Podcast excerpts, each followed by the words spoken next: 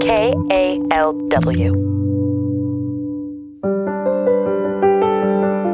This is New Arrivals, a pocket sized book tour with Bay Area authors.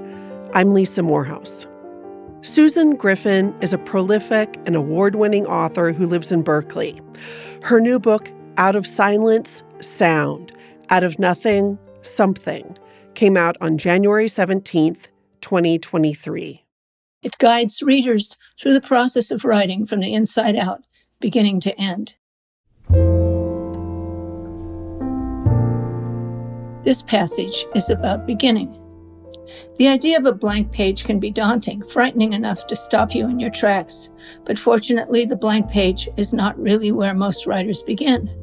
With a few exceptions, that page usually appears much further along in the process, when you are better prepared to meet the challenge.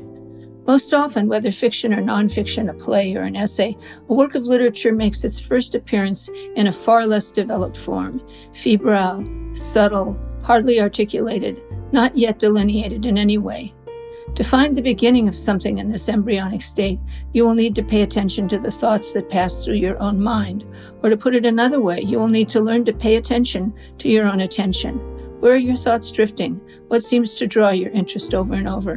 What subject will make you rush to see a film or read a book that has just been released?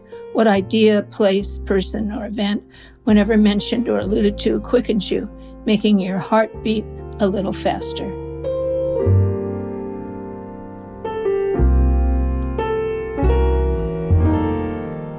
That was Susan Griffin reading from Out of Silence, Sound, Out of Nothing, Something. New Arrivals is produced by KALW Public Radio.